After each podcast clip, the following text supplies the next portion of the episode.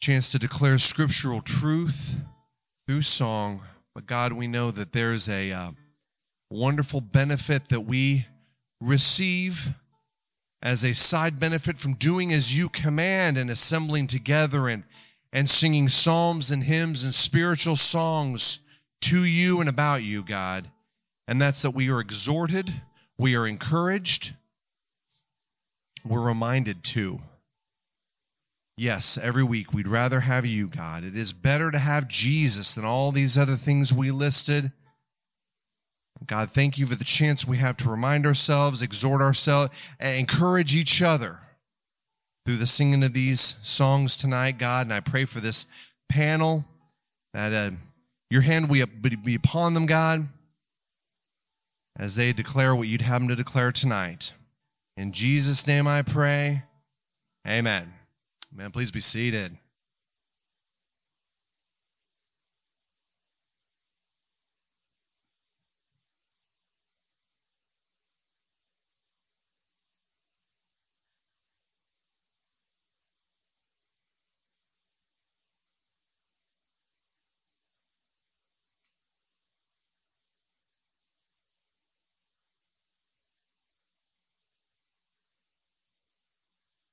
All right.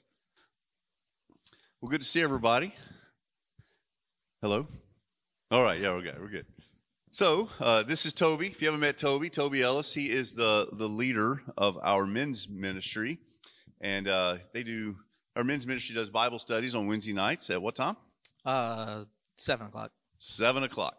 Yep. And this is this is actually a topic that they've they've hit on recently, is what we're talking about tonight. So. Um, Oh, uh, let me bring this up for us, and I'll go ahead and give you all the, the main slide. The Nephilim. All right. So, um, Toby, just to share about how many weeks did, as a men's group, did you guys spend talking about the Nephilim?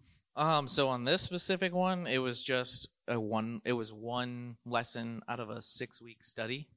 Um, but me personally, I was looking into this about a year before. About a year, okay. Yeah. So, so you spent a lot of. Can you everybody hear me? Okay, Frank, can you hear me? All right, good deal. So, um, yeah, looking at the Nephilim, um, it's a it's a fascinating topic. How many of you have ever read about the Nephilim before? Just raise your hand. Okay. How many of you have never heard of a Nephilim? Like, what's a Nephilim? Okay, great. So this can be fun. This will be good. All right, let's start with, with, I know Nathan just prayed for us. Let's pray again and ask for the Lord's uh, wisdom here. Martin called in sick. He uh, is not feeling well tonight. So this was going to be a trio. Now it's just a duo. So um, but that's but it's going to be fun. It's going to be a lot of was good he, stuff. Was he uh, taken by a Nephilim? It may have been taken by a Nephilim. Yeah, I don't know. All right, well, let's pray together. Well, Lord, we love you. Thank you for your grace and faithfulness. And God, thank you for the opportunity we have just to gather tonight and uh, sing these great songs of worship to you and about you. But now also, Lord, just to dive into your word about a, an interesting topic that's, uh, that's so biblical and historical. And um, God, it's just an interesting topic. So give us understanding and help us to see Lord, really how you're working through the whole process. So, God, bless our time in Jesus' name. Amen. Okay, so if you have your Bible, you want to open it up because we're going to be flipping around some scriptures. You may want to, I don't know if you're like me, I like to highlight and underline in my Bible and take notes in my Bible. It's, it's so it's all just right there, right? So we're going to be in Genesis 6 starting off, and um, we'll start with this passage, Genesis chapter 6, verses 1 through 4. This is where we see kind of the, the beginning. Of course, the word Genesis means beginning. Uh, and it's the beginning of this concept we're going to talk about tonight of the Nephilim. So, um, so uh, while you're, you're, just you're turning there, um, so in the context here of Genesis six, it's before the flood, right? Um, you know, you had the Genesis, the creation account, Genesis one and two. Uh, Genesis chapter three, we see the fall. Adam and Eve, they've sinned. They have uh, eaten the forbidden fruit. God has proclaimed the the curses upon Adam, the curses upon woman, curses upon the serpent as a result. Chapter three ends with grace, where um, God, one, He removes them from the Garden of Eden so that they will not eat the tree of life, eat the fruit of the tree of life, and live in an eternal state in a fallen condition. It's God's grace there. So he brings them out of that. And also he covers them. So we see the first atonement. We get to chapter four. It's the story of Cain and Abel um, which Cain's going to play a part in tonight's conversation. But Cain, as you may or may not know, Genesis chapter four, Cain and Abel are the two, the first two sons of Adam and Eve. Cain murders Abel out of jealousy. And um, Cain is then banished and he's exiled uh, away from the family. He goes and settles and starts a family and a people of his own. Um, that's an interesting question we might have at some point is where does Cain's wife come from? That's another fun biblical question, but we're not dealing with that one tonight. But then you get to Genesis 5 and we meet Seth. And Seth is the third son of, of Adam and Eve, and he begins a line. And in that, in that passage, you know, it, uh, it's interesting how it compares uh, this was Adam was when he was created, was created in the image of God. When when Seth was born, he was born in the image of Adam. It's almost like there's a, a little bit of a difference, which we know is the fall. So Seth inherited that fallen status. Um, but then he goes on and talks about the descendants of Seth, and it says in those days people began to call on the name of the Lord. So all that is Genesis one through five. That brings us Genesis six, and so here we. I'll just read this. And then we'll get into this and let Toby talk us through some of his study and findings on two, two key terms we're looking at tonight. The sons of God is one conversation we're going to have. And then the Nephilim is the other conversation we're going to have. So I'll just read this verses one through four. It says, when man began to multiply on the face of the land and the daughters were born to them, the sons of God saw that the daughters of man were attractive. And so they took as their wives any they chose. Then the Lord said, My spirit shall not abide in man forever, for he is flesh, and his days shall be a 120 years. The Nephilim were on the earth in those days, and also afterward, whenever the sons of God came into the daughters of man, and they bore children to them. These were the mighty men who were of old, the men of renown. Okay, so Toby, you asked the question here Who are the sons of God? Yep. So that's kind of the biggest key to understanding this. Um, and you'll so there's actually three different interpretations for this. Um, the first one is what is known as the Sethite view, um, and so the Sethite view is that um, the sons of God are the descendants of Seth that he talked about, and then by contrast, the daughters of men are then the descendants of Cain. Um, and so the the church has held this view since the middle of the fifth century. So this is a this is a view that is pretty popular in the church. It's a pretty common view in the church. Um, but that's the first time we see it is in the the fifth century. Uh, Julius Africanus, he's the he's the first one to write about it, um, and he's the actually the only one before the Council of Nicaea that does hold that view. Um, and then the first place you see this view defended uh, by anybody in church history is Augustine of Hippo, which uh, you guys covered. Yeah, we did, but you say it wrong. Oh, Augustine. no, that's good. That's a joke we had the other night. Yeah. yeah. So, oh, yeah, Augustine had it in the city of God. Yep. Right. Yeah. Okay. Uh, so interesting. So this this view. So here, the sons of God are considered Seth's descendants. Correct. So that's a Genesis five genealogy. Correct. Whereas the daughters of man would refer to Cain's descendants, which is more of the Genesis four genealogy. Okay. And so where that kind of comes from is if you look through Cain's genealogy, it talks about the man named Lamech, who is seven times more wicked than Cain. There's a uh, poem in there, I guess, where he says, if Cain's punishment was seven, I, I don't know exactly what it is, but it's like it. So whatever Cain's punishment is, Lamech's is seven times more than that.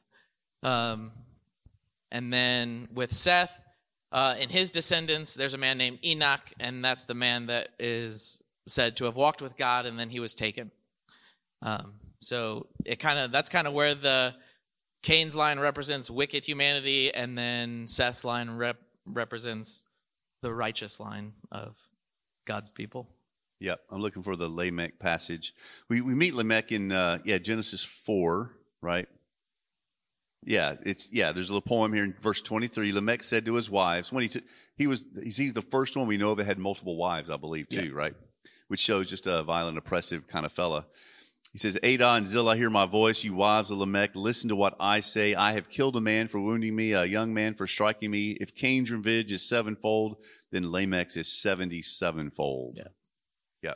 So he was just kind of a, a the epitome of the, the downward spiral of humanity that was going so quickly because of the fall. Yeah. Okay. Uh, so, like I said, that's that's the most pre- this view has been held by the church for the of the three views, this one has been held by the church for the longest. Uh, but there are some objections to that, and that's what we'll look at next. But so Cain's lineage doesn't speak to anyone other than Lamech being wicked. Uh, Seth's lineage doesn't mention anyone other than Enoch and Noah being righteous. Um, and then, ironically, if you look at it when you go through the lineages, Seth's is the only one that actually mentions daughters. So, uh, where it talks about the the daughters of man being the lineage of Cain, Cain's lineage doesn't mention daughters. He obviously had daughters, but in his lineage, and there was women in his lineage, but Seth is the only one that specifically uses the word for daughter. Um, and then, to me, all of that is irrelevant because by the time of Noah, which is the time period we're dealing with, everybody was wicked, regardless of which lineage they came from. Uh, only Noah was the righteous one. Um, and so the, the objection then is if the sons of God are supposedly from this righteous line of godly people, why are they constantly taking unrighteous wives? So, right. Yeah, and that's those are all strong arguments. This last one um, is definitely the strongest. I right? agree. Because as we'll see when we talk about the Nephilim, the Nephilim really refers to the giants, the giant people of old, right? And we'll talk a lot about that here later. Well, it it makes no logical, biological, scientific sense, etc., that simply daugh- daughters of Cain and sons of Seth would produce giants. There's no DNA. There's no genealogical, you know, reason for that, right? correct. Yeah, you would agree with that. I agree with you. By the way, assuming what what you you you don't believe this view. Correct. I do not believe this. I, I don't either. Okay, good. All right. The next view. So this one is probably the one that the least amount of people have heard about. Um, it's the divine king's view, and so this kind of takes into account the common practice of just pagan cultures and the their kings and their rulers just declaring themselves to be deity or they're associated with deity. We see this a lot, like with Pharaoh. He speaks for the gods. If things are going good in Egypt, it's Pharaoh's. He's the reason for it. Um, if things are going bad in Egypt, God is uh, like the gods are punishing the people through Pharaoh.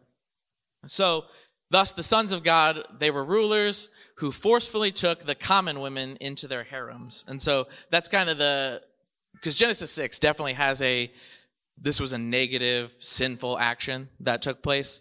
So that's where the sin comes in, that it's multiple women being brought in, forced against their will into the, to the uh, marriage into marriages with these wicked kings, rulers, whatever. Uh, so this is actually the second oldest view. Most people don't realize that. So we had the Seth. the Sethite view, which actually is the newest view, even though it's been held by the church the longest. But this divine king's view, this actually came about in the second century by Jewish interpreters, and I think that plays a little bit into why they interpreted it this way. Uh, and then there was a guy named Rabbi Simeon Bar Yochai. I don't know how to exactly pronounce that, but? Sounded good to me. uh, he uh, he condemned any anyone in the Jewish faith who did not accept this view, and so and this so the reason they kind of adopted this is this was bolstered by there's a Sumerian king list that was found in the region dating from this time, and many of the themes parallel Genesis one through eleven, um, and then it very heavily identifies the kings as being divinely appointed uh, and it identifies the Sumerian kings as gods. So that's kind of where this interpretation came from. But Yeah, just interesting question on that. You kind of alluded to this, but why do you think it seemed advantageous to the Jewish rabbis to have this view? And so much so that he would, that Rabbi Simeon Bar Yochai would say, if you don't have this view, you cannot be in the in the synagogue or whatever. yeah, so the third view that we'll talk about is the fallen angel view that we'll get into it. But I think second century, post Christ, post resurrection, post fall of Jerusalem, the Jewish leaders had a very big advantage to try, or a, a motive to try to dissuade people from believing that spiritual beings can become flesh. And that would be because they're trying to distance themselves from Christ. That's right, from Christianity. Yeah, it's very good. All right, good deal. So let's look at some objectives, object, objections to the divine king's view.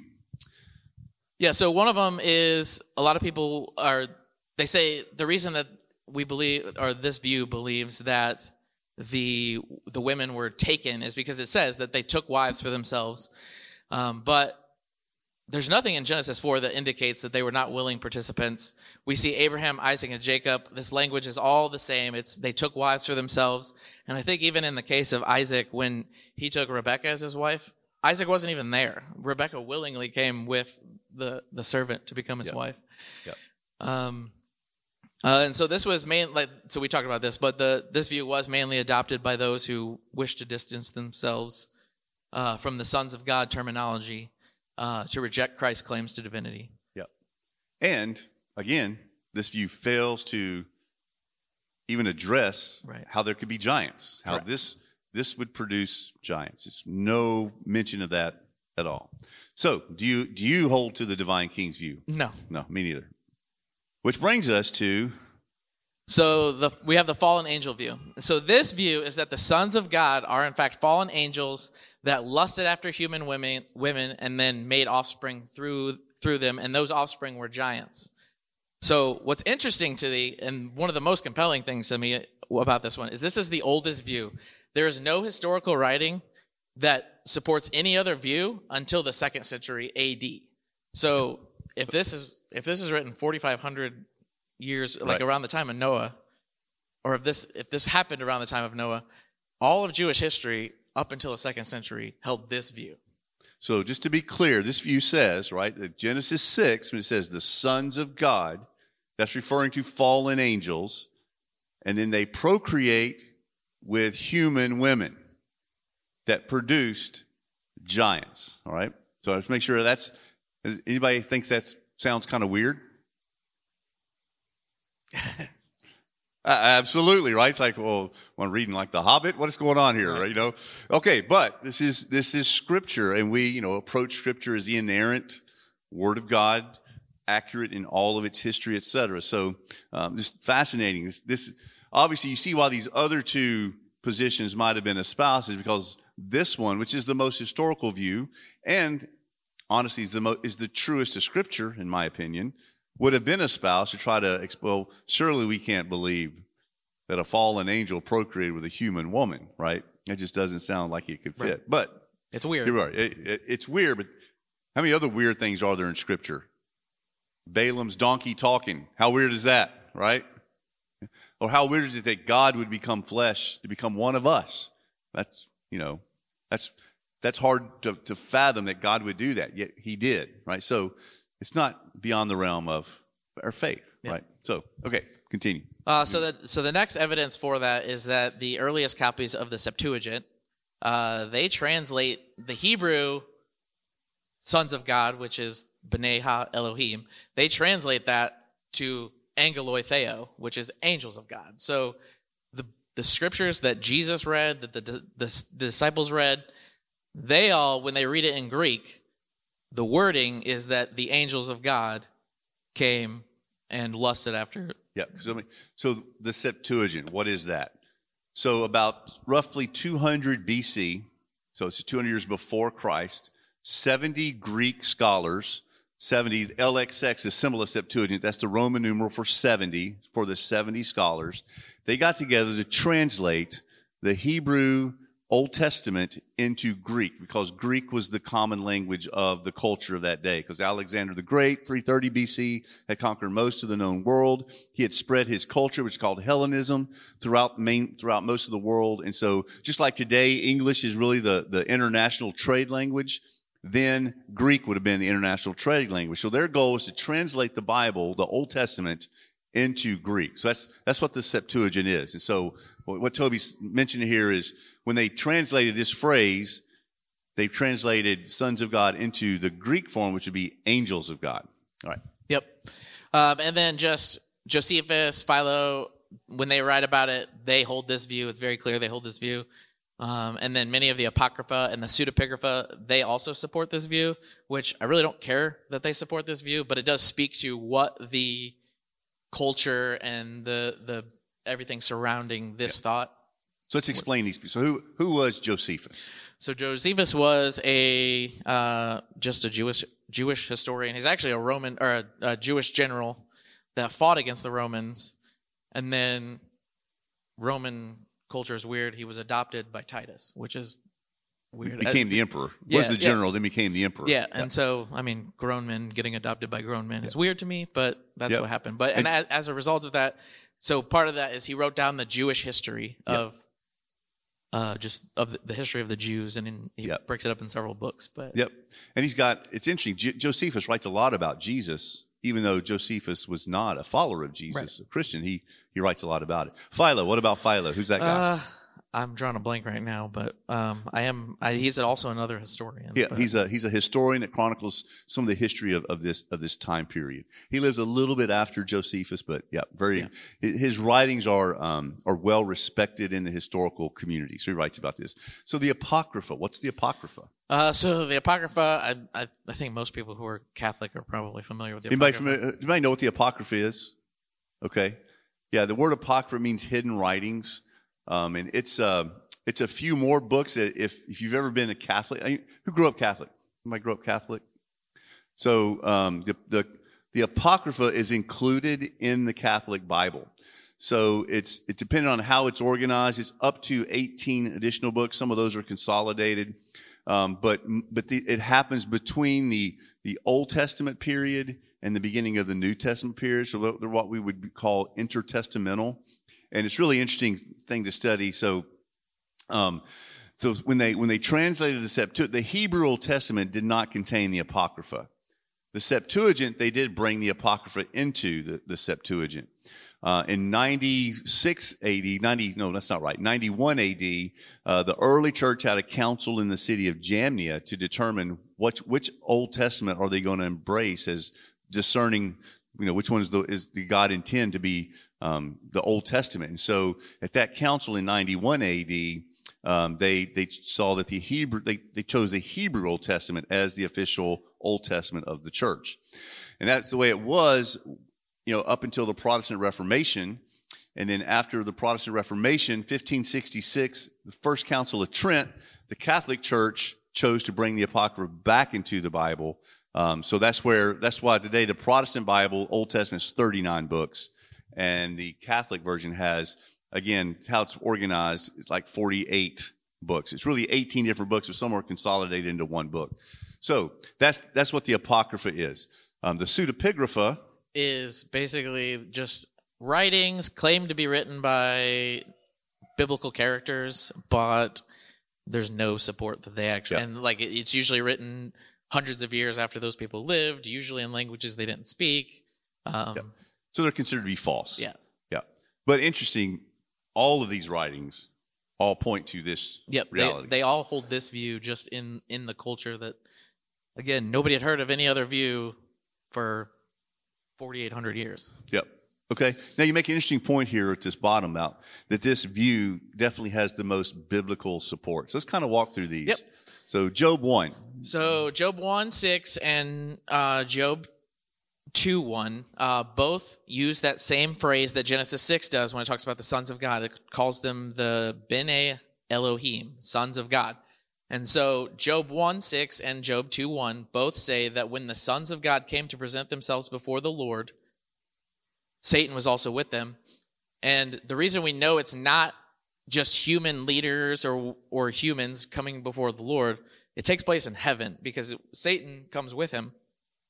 And God asks Satan where he's been. He says, "I've been coming to and fro and through the earth." So clearly this isn't taking place on earth. So this meeting that they're having is taking place in heaven. So it has to be in in Job, it has to be angels that are having this council with God, and then it's the same word, exact same word that's used in Genesis six, and Job is from around the same time as Abraham. So, Yep. Um, and then in Job thirty eight four seven, we have the same phrase again of the sons of God rejoicing at creation. So it'd be really hard for humans to be at creation rejoicing when they weren't created yet. right. It's good. Okay. That's strong. What about Deuteronomy 29, 32? Uh, so both these uh, chapters paint the picture of nations being divided according to the number of the sons of God, so the fallen angels, then are later worshipped as false gods. So there you have the fallen. which would not make nearly as much sense if sons of God were Right. sons of Seth or divine kings. Right. Okay. And then Daniel 3, um, Nebuchadnezzar, actually one of my favorite Bible characters. But he, so we all know the story. Dan, or Daniel's friends, Shadrach, Meshach, and Abednego, they get thrown into the furnace. And then it, somebody brings it to Nebuchadnezzar's attention that there's a fourth man in the fire. And Nebuchadnezzar uses the phrase Bar Elohim, and this part of the scripture is actually written in Aramaic. Bar Elohim is the Aramaic equivalent of Bene Elohim. And so he says, he sons says, of God. yeah, he says it looks like there's one of the sons of God in there. And then later, when he's speaking to Shadrach, Meshach, Abednego, he said, "Your God has sent His angel to protect you from the fire." Hmm. So, Good connection. so Yep. at least in his mind, that phrase "Bar Elohim, Bnei Elohim" is referencing an angel. Okay. It's good. Psalm 29 and Psalm 89. Uh, so this uses a little bit different phrase. This is B'nai Elim. Um, it's just a shortened version um, of B'nai Elohim. Elohim, Mhm. but it's it's definitely in there in those psalms. It's definitely God speaking to heavenly beings. I, th- I think Psalm eighty nine talks about the. I think I think that's translated as the holy ones, but I'm either getting Psalm eighty nine or Psalm eighty two confused. But they do reference God meeting with angels in heaven to discuss what's happening on the earth.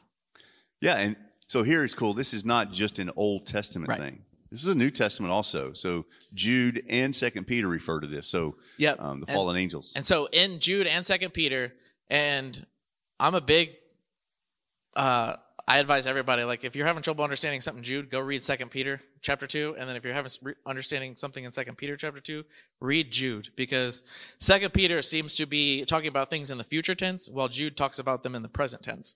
And so they kind of fill in the gaps for each other.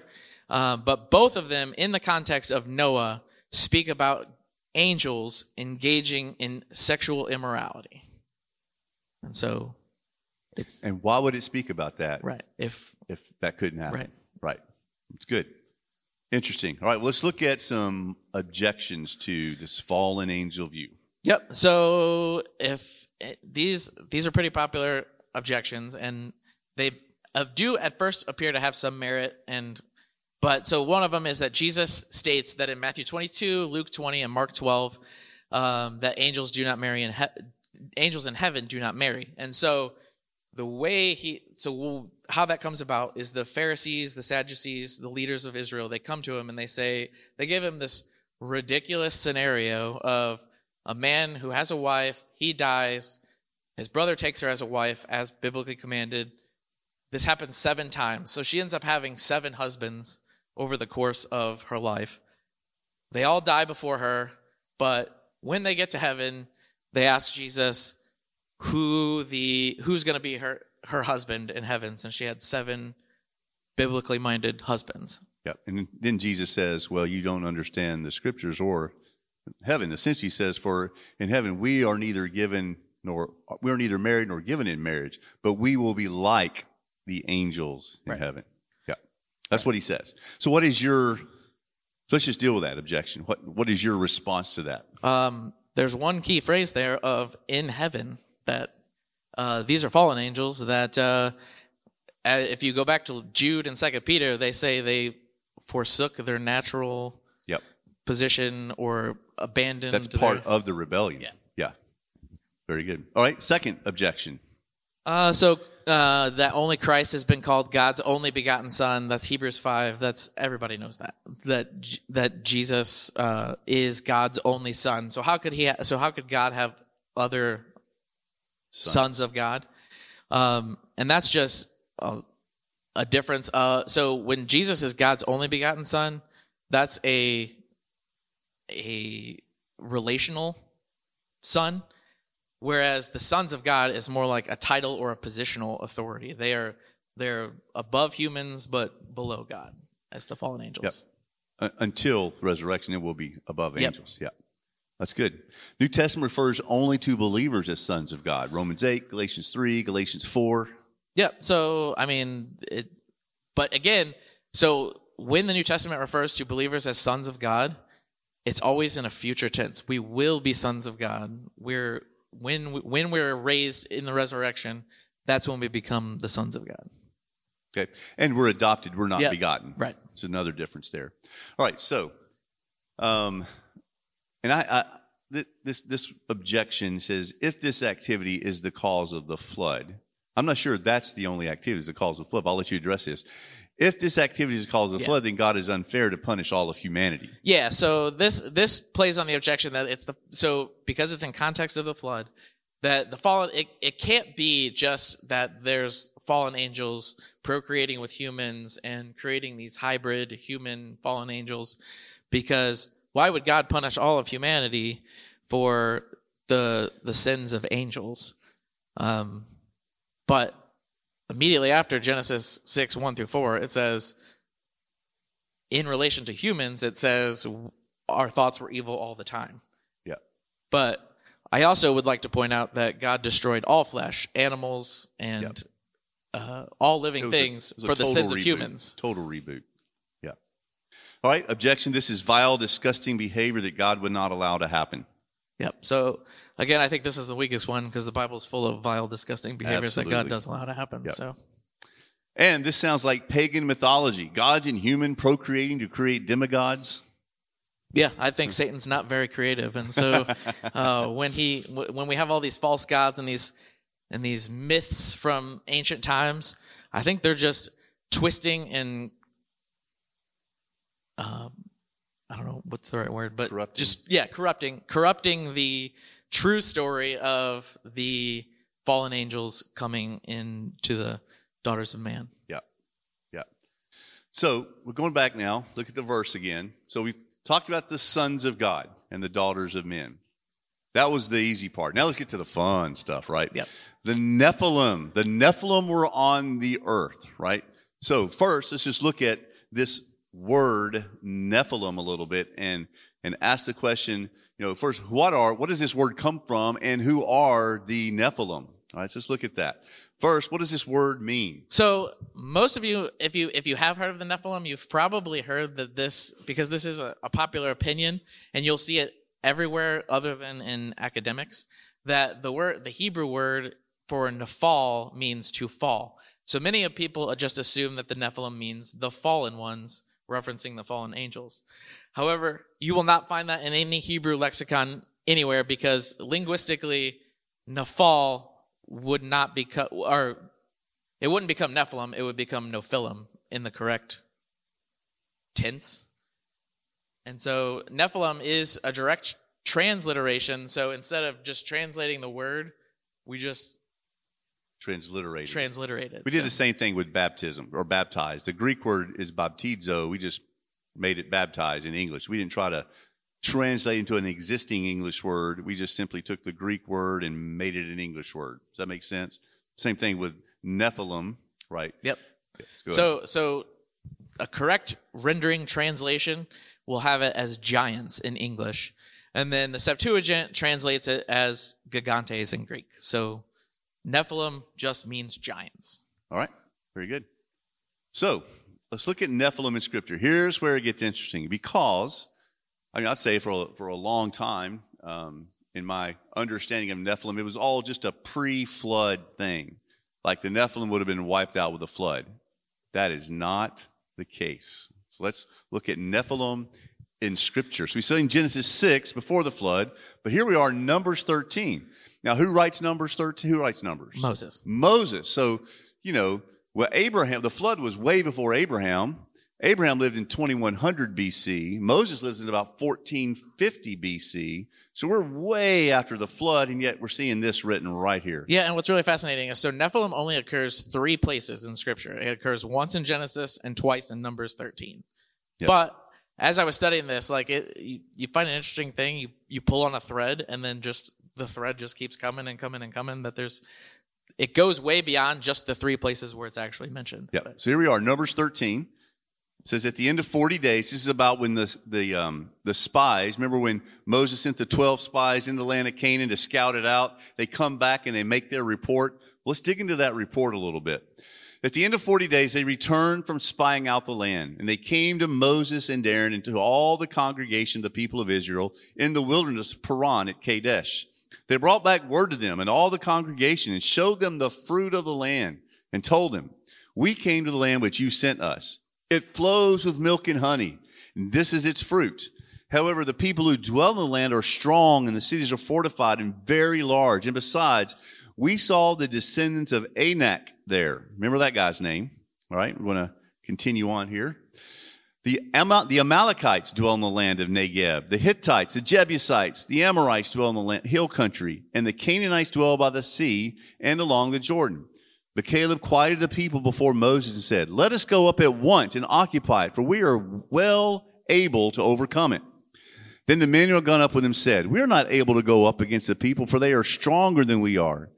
So they brought to the people of Israel a bad report of land that they had spied out, saying, The land through which we have gone out to spy it out is a land that devours its inhabitants, and all the people that we saw in it are of great height. One more. And there we saw the Nephilim, the sons of Anak, who come from the Nephilim, and we seemed to ourselves like grasshoppers, and so we seemed to them. So what, what could that mean?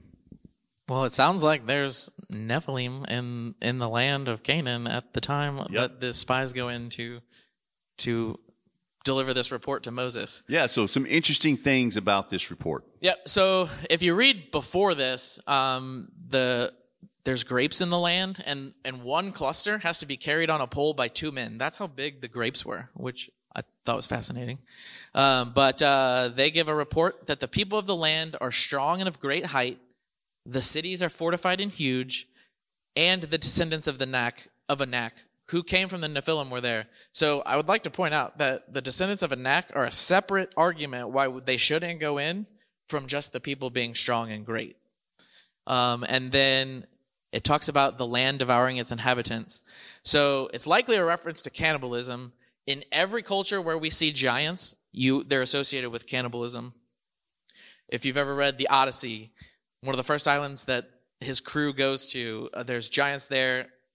Most of the men get wiped out because they're eaten.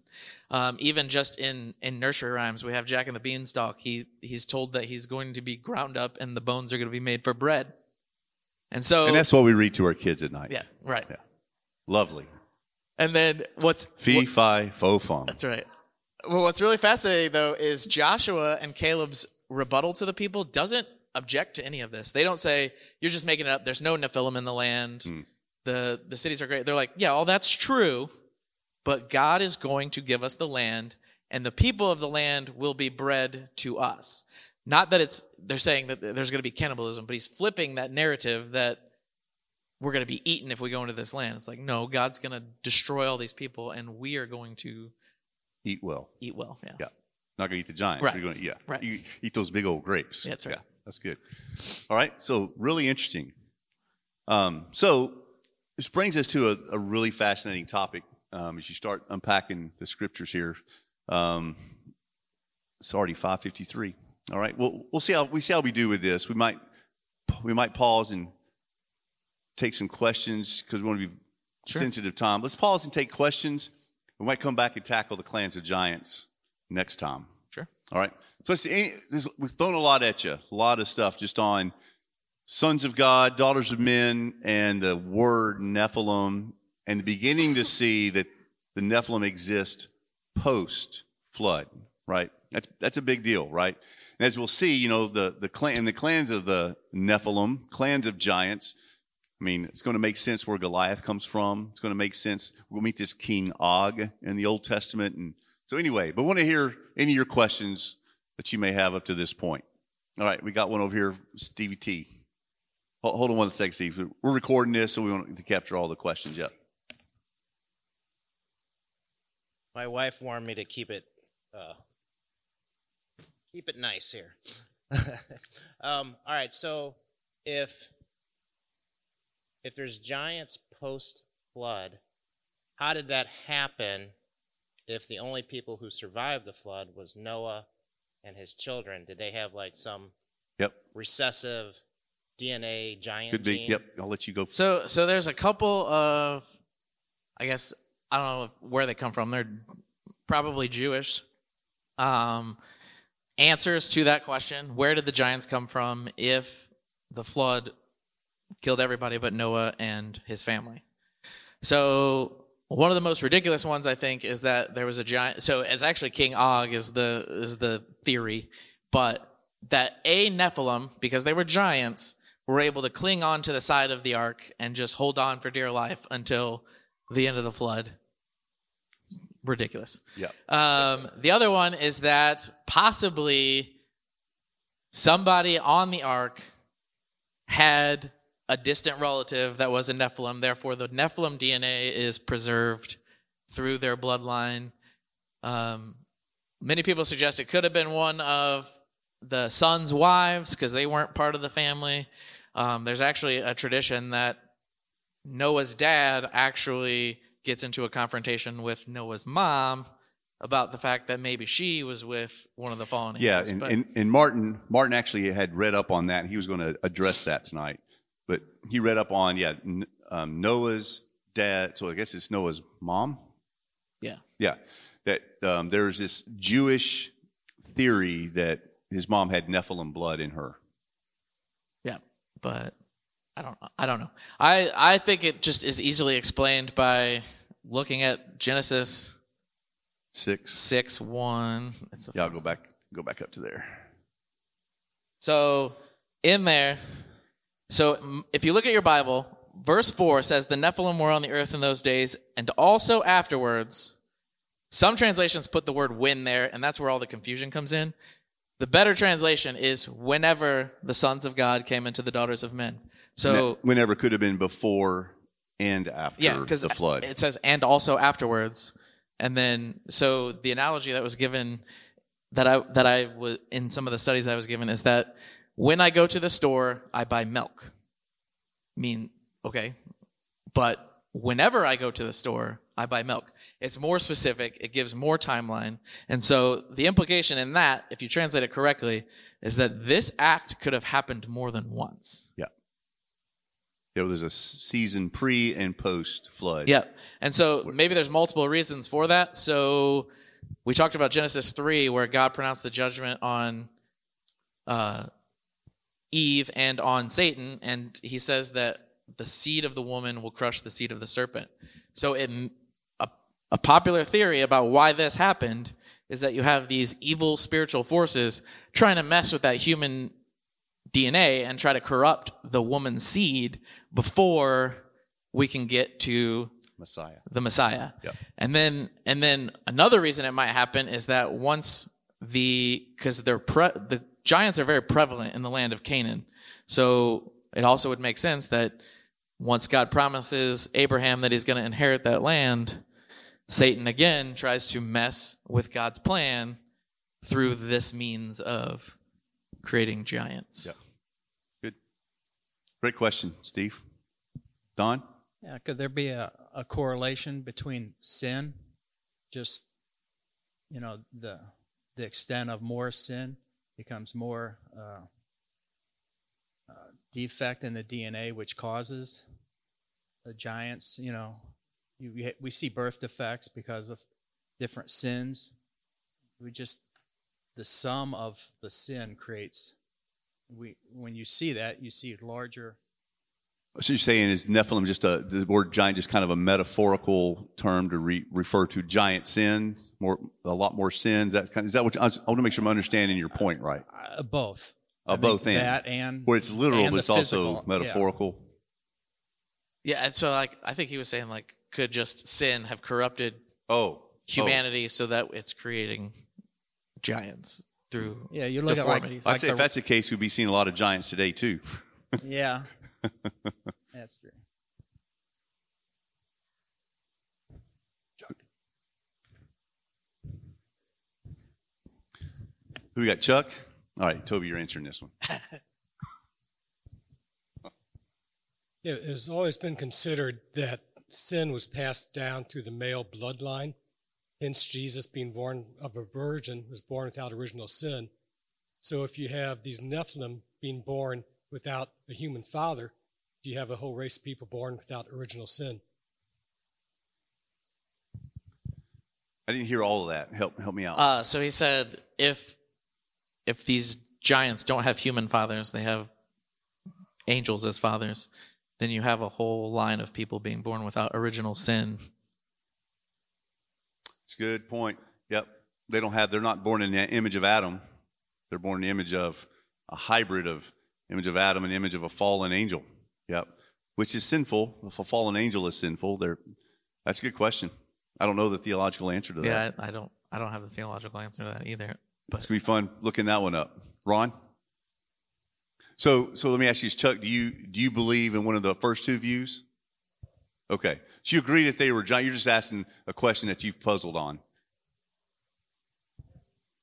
I, I got you. I got you. Fair, very fair. Very fair. All right. So in Genesis account, when they reproduce, they reproduce after their own kind. So they're, they're talking about animals in that particular portion. One of uh, J. Vernon McGee's comments on these is that the angel are not the same kind as men. But along with Chuck's point, what if the angels, the fallen angels, inhabit physical men, but gave them extraordinary That's a good word. So yeah, that's true. In Genesis one, which totally debunks macroevolution, but is it created each according to its kind. Yeah. So in this case, you would have procreation and it kind of be its own kind. Is that kind of what you're getting at there, Ron? Well, mankind. Right. We, we couldn't procreate with cattle, Right. but they're just separating angelic host Yep. mankind. Yep. It, it, I get it. So it'd be a, so you're saying that could be another objection to the sons of God referring to fallen angels. Unless physically had a man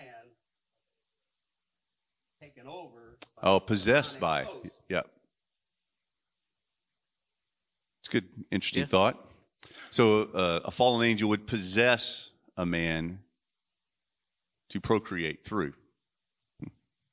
Interesting theory. So so I do know I mean I don't I agree that the Bible is clear that you only produce after your own kind. However, if I if I remember correctly, I don't think that is said of humans in Genesis one. It is only said of animals, and uh, only the animals produce after their own kind. But I mean, obviously, humans only create humans. That, but yeah. but that is not something that. And then it also plays into the fact of how do you define created in the image of God? So Hmm. there's there is an element of being created in the image of God that we get to participate in creation, that we um, have reasoning and um, just everything that makes us human. You could also apply that to angels, other than we are physical mortal beings and they are not. Yeah, and that's that's interesting. So really, kind of go back up to the. Yeah. So where's the? I got to find that Numbers thirty-two passage. Where's that at? Um, Nope. I'm looking for the Numbers thirteen passage. Okay. Thanks. Okay. The, the very last the very last one, verse. Yep. We saw the Nephilim. So this is the inerrant word of God. So here, the Nephilim were there after the flood. So biblically, it's it's it's not an argument. We we know the Nephilim were in the land of Canaan after the flood, right? So now we have to wrestle with, as biblical students, how do we reconcile some of these questions? You know, um, which is that's the whole pursuit of growing and learning, right? It's when you read scripture, say, okay, I understand that this is true. I totally, yep, this is true. The Bible says it. This is true. The Bible says it. I don't know how that and that equal to, can work together, though. You know, this is just the process of rightly dividing the word of God. So the answer's here somewhere, right? right. Um, but of the, the three views that exist, um, you know, the Sethite view, the divine king's view, and this one, I mean, the first two views make no, in my mind, make no sense of why the, the, the Jewish people would be scared to go into the promised land from the Nephilim if they were just a different, you know, Yeah. just, just regular humans. But the fact that they would be Nephilim and giants, that's that's another huge reason to be afraid. Yeah, and and also to be clear too, the Bible never calls these giants anything other than men. So it's not like they're some other kind of man. They're just giant men. And it, and even in Genesis in Genesis 4 it says they were the mighty men of old. Hmm. The men of renown. So Yep. it, it's clear that they are they are human, but maybe their DNA is altered by Maybe they were possessed. That's a good, yeah. plausible answer to how that mechanically worked, right? Yeah. It's good. Interesting. All right. Ed? I do have a question.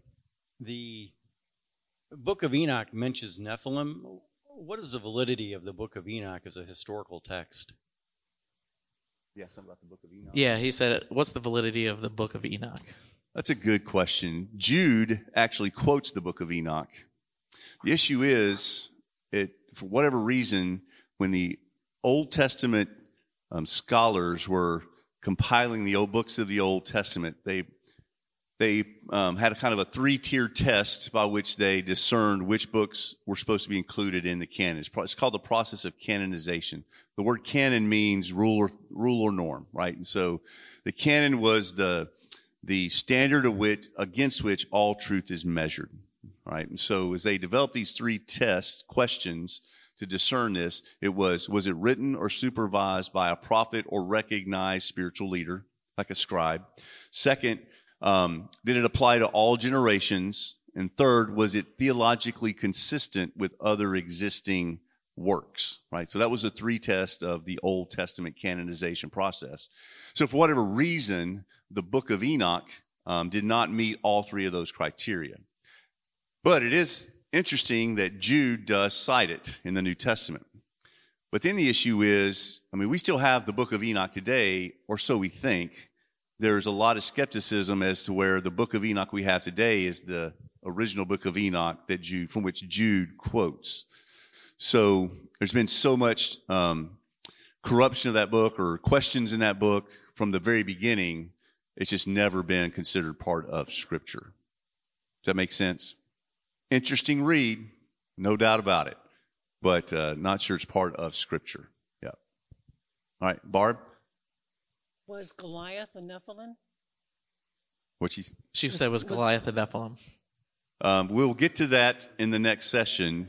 Um, he's connected, yes. Spoiler alert, yes. Spoiler, but we'll We'll talk show you about, how. Yeah, we'll trace that next time. Yeah, it's good stuff. You might get to this later, but what happened to them? What happened to them? Uh, I mean that's a good question. Other than at least the at least at least the first one, the first group were clearly destroyed in the flood. The second group were wiped out by Joshua and then finished off by King David.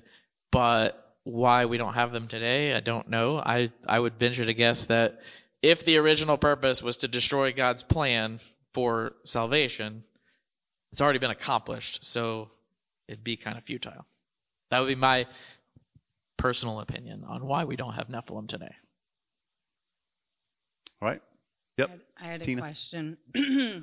so after the flood, when um, Noah was naked and Canaan saw him and told his brothers Shem and Ham, you know, um, it says, Cursed be Canaan, a servant of the servant shall he be to his brothers.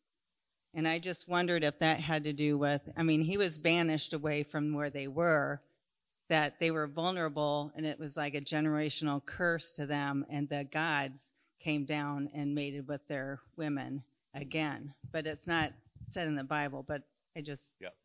I'd say it's a possibility because, you know, Canaan is the son of Ham who settles the land of Canaan, Canaanites. That's where they were. Uh, a possibility. Yep. It's a good thought. Yep. Sean? I was just curious as to whether any of the the the first two views are is there anyone that's still holding on to those today? Oh, good question. Who who holds on to those? I haven't researched So, that. so the second view, I don't, I don't know any I don't. I, divine king in view? studying this, this is the first time I'd ever heard of that view. Uh, the Sethite view, I think, is actually probably the pretty predominant view among Protestant uh, seminaries. Even, I mean, I don't know, Josh, is that what they taught at seminary, or did they even cover it? Okay, so I mean, we, we talked about it in my seminary. Um, you know, it was a long time ago, most closer to the actual events. uh, but um, I, I was taught the two views. I was taught the Sethite view, and I was taught the uh, fallen angel view. And my professor, I remember him saying something like, "I hold the fallen angel view, but I'm in a minority." Yeah. So he Yeah, said I- something like that. I think I think it, throughout church history, the so from Jesus to today, predominant scholarly opinion is the Sethite view, but that's not the historical view. Yeah. Of But I, I'm not sure, Sean. Like, if you went down like popular, like John Piper or John MacArthur, I, I'm not sure. I think Yeah, I- MacArthur holds to the fallen angel view. yeah, I mean it's pretty obscure, so most people don't even even It's think yeah, about it. right, right. But good question. All right, any other questions? Yep. So I know that modern archaeology has found some remnants of like the uh, King Solomon's temple and that. Have they found any evidence of the giants existing or the Nephilim? Any any archaeology records indicating that this is still even possible? Um, I th- I think there are. I mean, I always am skeptical about going into that kind of realm with this because this fantastical stuff is often fabricated just for the sake of creating a story. But I mean, I, I think there are stories that you can read about giant skeletons being found.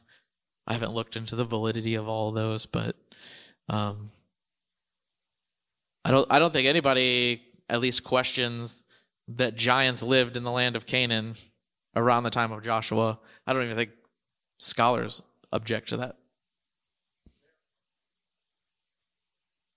Yeah.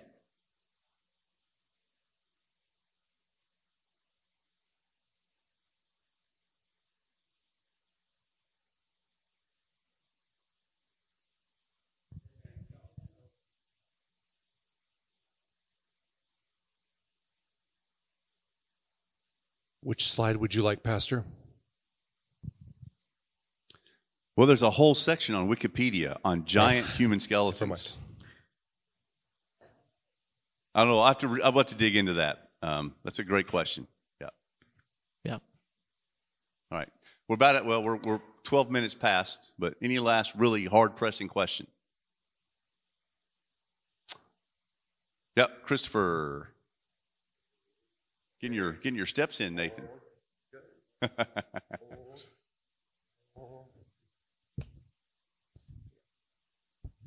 So, how do we apply this to our spiritual lives today? Like, what is the spiritual importance in our walk with God of this? What do you, what do you ask? He said, "What's the spiritual importance of our walk with God today?" To Well, I think um, obviously not a ton directly, um, but I think how we approach and handle the teaching of Scripture does have direct impact. You know, so case in point. So you're re- you're studying Scripture about predestination, but you also study Scripture about human responsibility. How do you get to where you reconcile those together, or do you? Right. And so when you read something that Scripture clearly says and teaches, like Nephilim, like giants of old, but then you read a passage, or that just seems, I just can't make sense of that in your mind. How do you, how do you handle that, right? Like, how do you handle the Trinity? How God is one, yet God the Father, God the Son, God the Holy Spirit. How do we how do we handle these things that are a little bit beyond our understanding? Do we just reject it? Which I think those that take a Sethite view, that's that's kind of a step you're taking. Just well, it can't mean that because I don't understand how that could be. That's not a good excuse not to believe Scripture, right? Um, so I, I, that would be an indirect application is just, just how we process scripture and how we study scripture and take and apply these truths to us. Obviously, what you believe about the Nephilim has no direct impact on your walk with Jesus today, right? Um, but it does in how